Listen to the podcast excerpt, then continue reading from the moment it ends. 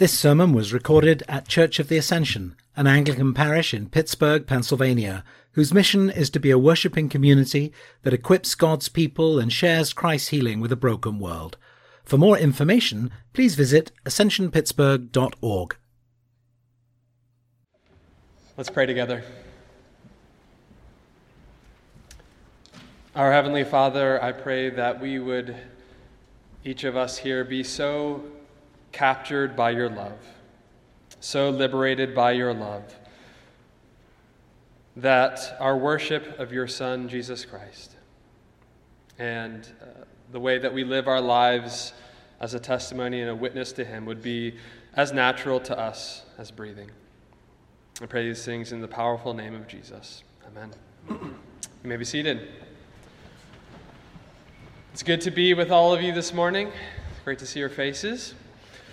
Um, I want to begin this morning by talking about time.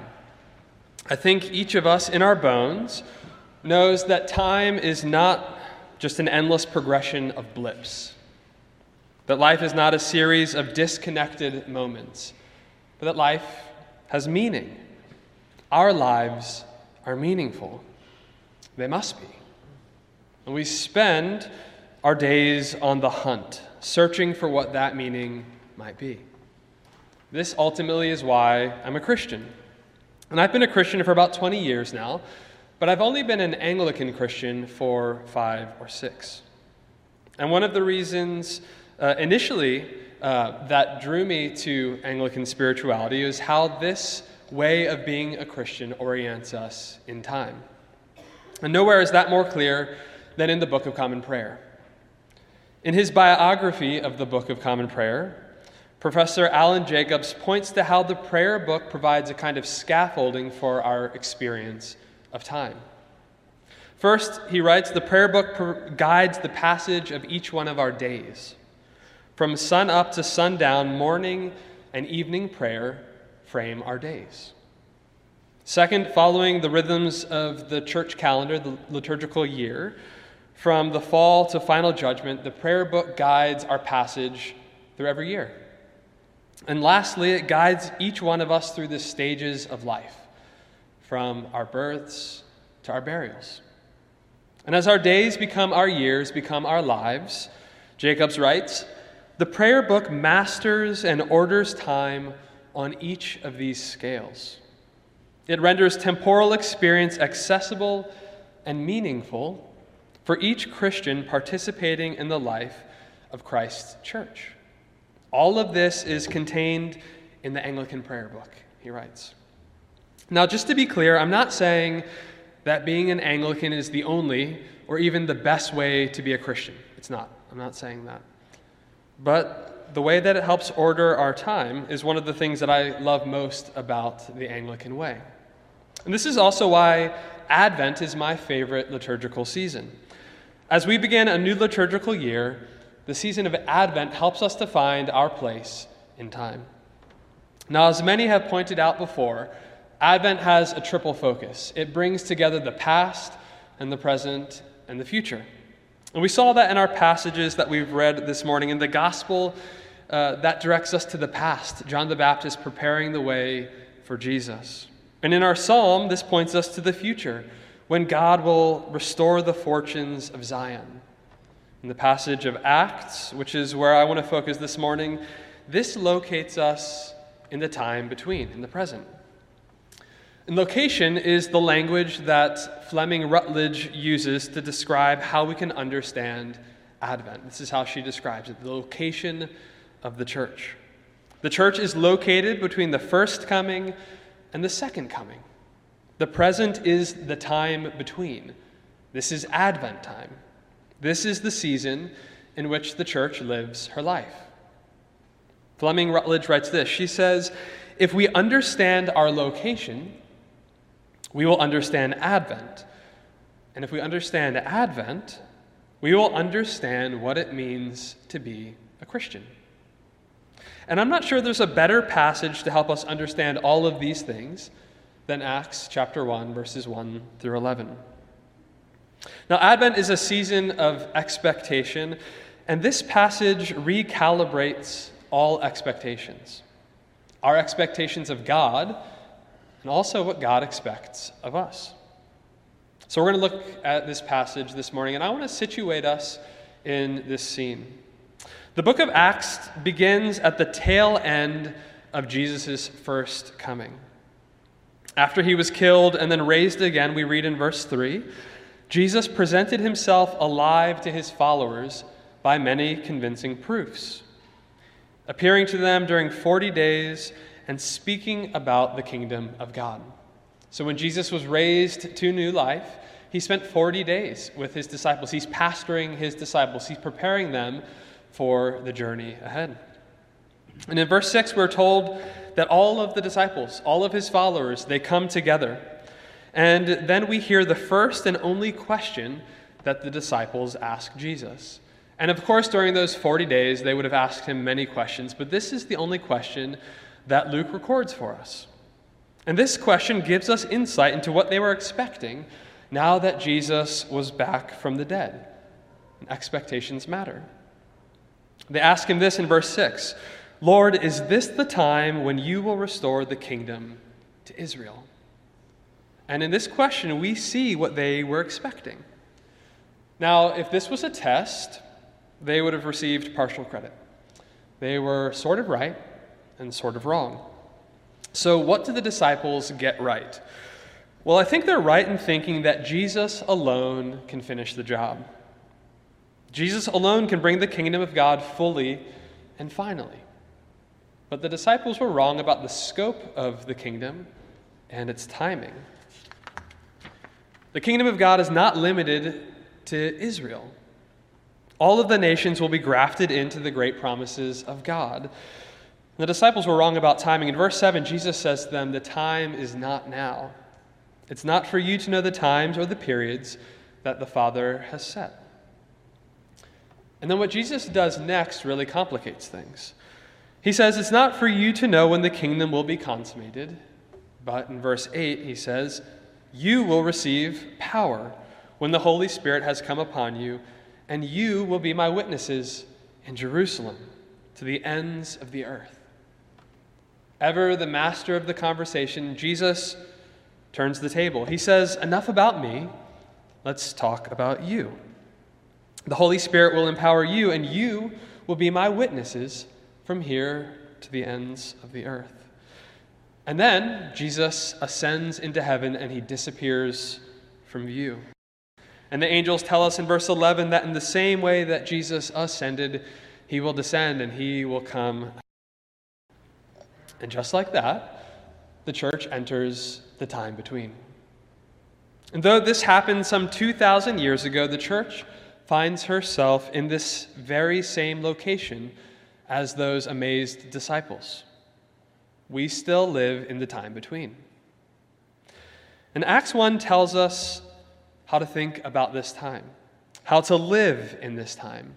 This passage tells us that we can expect two things we can expect waiting and witnessing. The church lives in this time between, and this time is marked by waiting and being spirit empowered witnesses. And so I want to spend some time unpacking just what that means for us. Now, each of us, I think, tends towards one of two equal and opposite errors in this regard. Some of us tend towards passivity, and some of us tend towards overactivity. Some of us gravitate towards the waiting, and I'll call those of us in this group the Jesus take the wheel group. If anything's going to happen, it's going to require miraculous, supernatural intervention. Jesus needs to show up and take the wheel. The way, this way of thinking leads to passivity. We expect Jesus to do everything because only Jesus can change hearts and change minds. But if we get caught up in this error, we're clearly forgetting that God most often works in a mediated way through his people. So that's the first error, passivity. And the second one is overactivity. Some of us gravitate towards the witnessing bit. And I'll call this group the functional deists. Those of us in this group are tempted to think that Jesus got the ball rolling, he sort of pushed it ahead, And now that he's absent, it's all up to us to sort it out. We think if we don't do it, it simply won't happen. Now, if the first error leads to paralysis, the second one will crush us because we were never meant to bear the weight of the world on our shoulders. But Acts chapter 1 verse 1 shows us a very different way. This verse helps us to thread the needle between seeing ourselves as mere bystanders on the one hand or uh, on the other as the heroes of the story because we're, we're neither bystanders nor the center. Now, in verse 1, the author tells us that the Gospel of Luke and the book of Acts are, are two volume work. They're a composite together, they make up one whole. Luke is part one, and Acts is part two. Now, normally I love the translation of the Bible that we have in our bulletins, the New Revised Standard Version or the NRSV. But here I think the translators uh, make a small mistake and, and, miss the mark. They translate this verse differently than every other uh, English translation that I could find. I looked at the RSV, the ESV, the NET, the NIV, the ASV, NASB, KJV, even the message. They all translate it differently. So I'm going to read uh, how they translate them, and I want you to see if you can notice the difference and why it might matter. So here's the NRSV in our bulletin. It says this In the first book, Theophilus, I wrote about all that Jesus did and taught from the beginning. But virtually every other English translation puts it like this In the first book, Theophilus, I wrote about all that Jesus began to do and to teach. Did you catch it? Did you catch the difference? What Jesus did and taught from the beginning versus what Jesus began to do and teach. It's a minor difference, but it has a massive implication for our understanding of the church and what the church is supposed to do and be in the world. This verse is telling us that the first book, the Gospel of Luke, is about what Jesus began to do.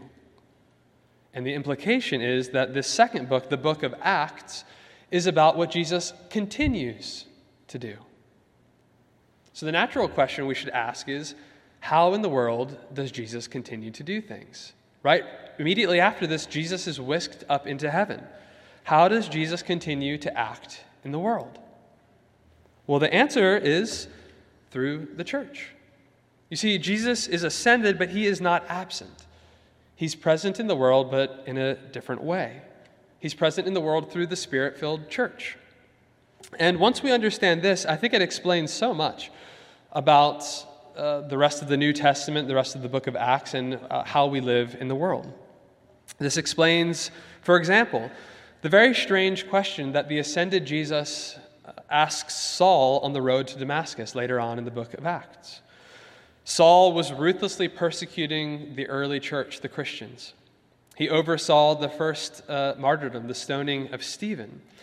And Jesus stops him as he's on his way to the city called Damascus and Jesus says this Saul, Saul, why are you persecuting not the church, but why are you persecuting me? Christ and the church go together. They're inseparable, but distinct. And this, I think, is what Gerard Manley Hopkins is describing so beautifully in his poem, As Kingfishers Catch Fire. You may have noticed that this is printed in the front of your bulletins, and I'd love for you to turn there to to read it and follow along as I read it for us. In the second stanza of this verse, Hopkins describes how uh, the Christian acts as Christ and how Christ plays in us.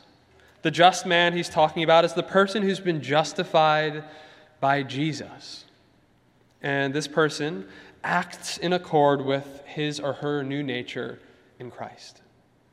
I'll read the poem, the second stanza for us. I say more the just man justices, keeps grace that keeps all his goings graces, acts in God's eye what in God's eye he is Christ. For Christ plays in 10,000 places, lovely in limbs and lovely in eyes not his to the Father through the features of men's faces. This poem is saying that as we live our lives, our hands and feet are the limbs of Christ. Our faces are the face of Christ. And this, I think, gets us close to what Paul means when he says in Galatians 2:20 that it is no longer I who live, but Christ who lives in me. In this time between, Christ has commissioned us, his disciples. And it's not to a life of staring up at the sky, waiting for God to do something. But neither is it a life where we try to pull the kingdom of heaven down by our bootstraps. Christians are commissioned as spirit empowered witnesses. That means we're sent near and far to bear witness to the reality that Jesus Christ came. In his death and in his resurrection, he conquered sin and death and the devil. We're sent to bear witness to the promise that he is coming again in judgment to recreate this dislocated world. This is the gospel message. This is the message that we are called and invited to bear witness to. But it's never been an easy message to believe. That was true in the first century, and I think it's especially true in our time. Our time that's filled with abusive spiritual leaders and school shootings, racial injustice, mutating viruses, loneliness. The 21st century is a world filled with evil and darkness, with fear and with apathy. And it can be very hard to believe that Christianity is anything other than a delusion and a dangerous delusion at that. To so many, the gospel, the message of Advent is incredible. It just can't be believed. And so I think, given this, we need to ask a very Advent question How is it possible that the gospel should be credible in a world like ours? How is it possible that the gospel could be credible in this time between? Well, in his book, The Gospel in a Pluralist Society, Lesslie Newbigin, who was a 20th century missionary and theologian, he asks this question How is it possible that the gospel could be credible in our world? And this is his answer, and I think it's the right one. He says the only answer to this question, the only hermeneutic of the gospel, is a congregation of men and women who believe it and live by it. The only answer, the only hermeneutic of the gospel is a congregation of men and women who believe it and live by it. This is what he's saying. People look around and they see more death and darkness than they do light and hope. And our lives are the living proof. We are the evidence that makes the message of Jesus plausible. Our witness is what leads people to think that the story of Jesus might not just be a myth, after all. And of course, our witness doesn't convert anybody, it just makes Jesus possible, plausible. That means that the time between really matters. It means that the life of the church is not a parenthesis. Simply put, to be a spirit empowered witness means to live and to love as if what we believe about Jesus were true. It means living and loving in the present as if we really believe that Jesus came and that he is coming again. Here's what it looks like. Rather than insulating and isolating ourselves from the world's many sicknesses, we enter in, and we enter in bearing the balm of Jesus Christ. In a culture that sacrifices everything and everyone on the altar of career. It means that we love our work, but we don't live for it at the expense of relationships and rest.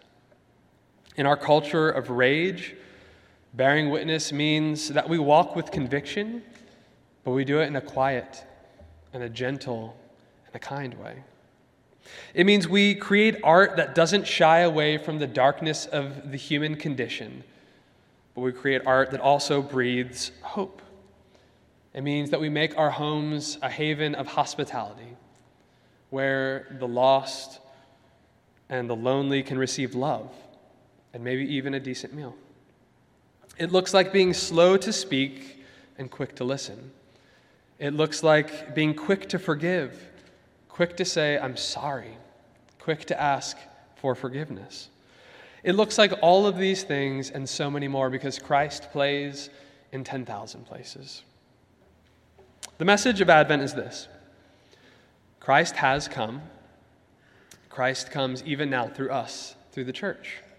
And Christ is coming again, and he's coming soon. And when that day comes, as uh, we prayed, as we heard sung from Psalm 126, when that day comes, those who have sowed in tears will reap with songs of joy. The Lord will liberate the captives, and our mouths will be filled with laughter. On that day, it will be said among the nations, The Lord has done great things for us, and we will rejoice. Amen.